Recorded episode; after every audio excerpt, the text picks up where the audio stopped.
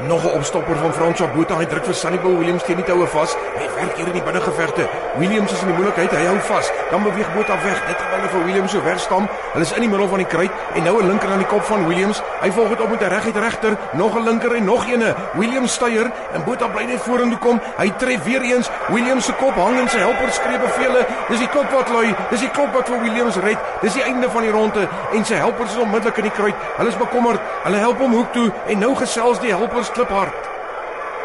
Feitelik alle sportmense het helpers. 'n Bokser byvoorbeeld, alhoewel hy alleen beklei, het helpers in sy hoek wat hom bystaan. Dis altyd interessant om te luister hoe driftig hulle die manne sê wat om te doen. Die een gee raad, die ander respons hom af en hulle het gewoonlik 'n spesialis wat help sou hulle 'n sny opdoen. So ja, dit lyk of hy alleen is, maar dit verg 'n span poging om hom 'n kampioen te maak. Dit lyk en voel dikwels of ons alleen in die lewe staan of niemand vir my omgee nie.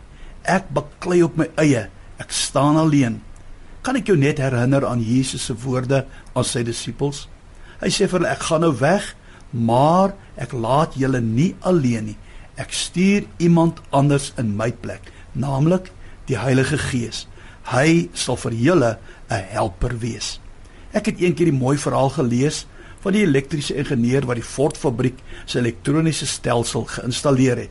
Toe daar enige probleem kom, laat hom kom om dit reg te maak. Hy het so 'n bietjie hier gekrap, daar getrek, paar dingetjies gedoen en alles was weer reg. Hy stuur toe vir Henry Ford 'n rekening vir 10000 dollar. Henry Ford stuur toe vir hom 'n brief en vra vir hom: "Dink jy nie om so 'n bietjie rond te krap, hier te trek, daar te trek, 'n paar dingetjies te doen dat 10000 dollar is 'n bietjie te veel nie?"